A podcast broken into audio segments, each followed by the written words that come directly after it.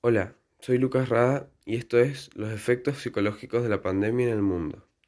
Te voy a contar qué viene pasando con el ser humano desde que empezó esta crisis del COVID-19, las restricciones que ha presentado, los efectos de las mismas sobre la comunidad, consigo mismo y con sus pares.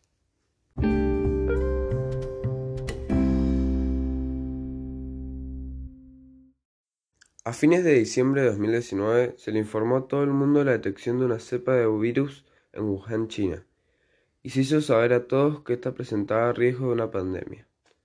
Días después, un médico murió e inició una etapa de contagio de un nuevo coronavirus, del que ya se había sabido décadas anteriores. Fue entonces cuando se estableció el confinamiento, para reducir el esparcimiento de la enfermedad denominada COVID-19. El confinamiento prolongado impactó psicológicamente, pero también impactó económicamente, lo que también causó daño psicológico. También se le atribuye tensión emocional, la frustración, depresión y desesperación al desempleo, que a su vez produjo daño en relaciones interpersonales. Otro problema que hubo, más que nada al principio, fue la falta de certidumbre en la comunicación de medidas y restricciones, ya que cuando cada 15 días se volvió a extender todo, se produció una decepción en la cabeza.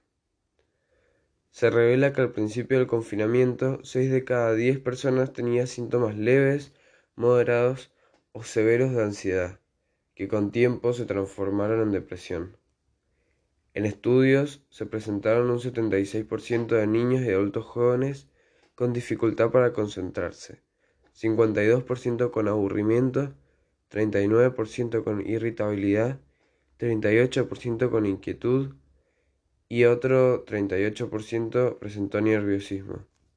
Un 31% se sentía solo, un 30% tenía malestar o estaba descontento y un 30% también estaba preocupado. También se hicieron estudios en pacientes con COVID-19 y el 50% padecía de altos porcentajes de depresión, un 44% sufría ansiedad y otro 34% de insomnio, además el 71% tenía sufrimiento. Se ha visto que las mujeres tienen más probabilidades de verse afectadas por la ansiedad, depresión y sufrimiento. Básicamente, el confinamiento que se desencadenó por el COVID-19 afectó mucho a la sociedad. Muchos casos de ansiedad, estrés y sufrimiento fueron presentados, además de otros efectos negativos. La gente debería buscar ayuda de un profesional si es necesitado, porque si es grave tiene que ser tratado. Gracias por escuchar.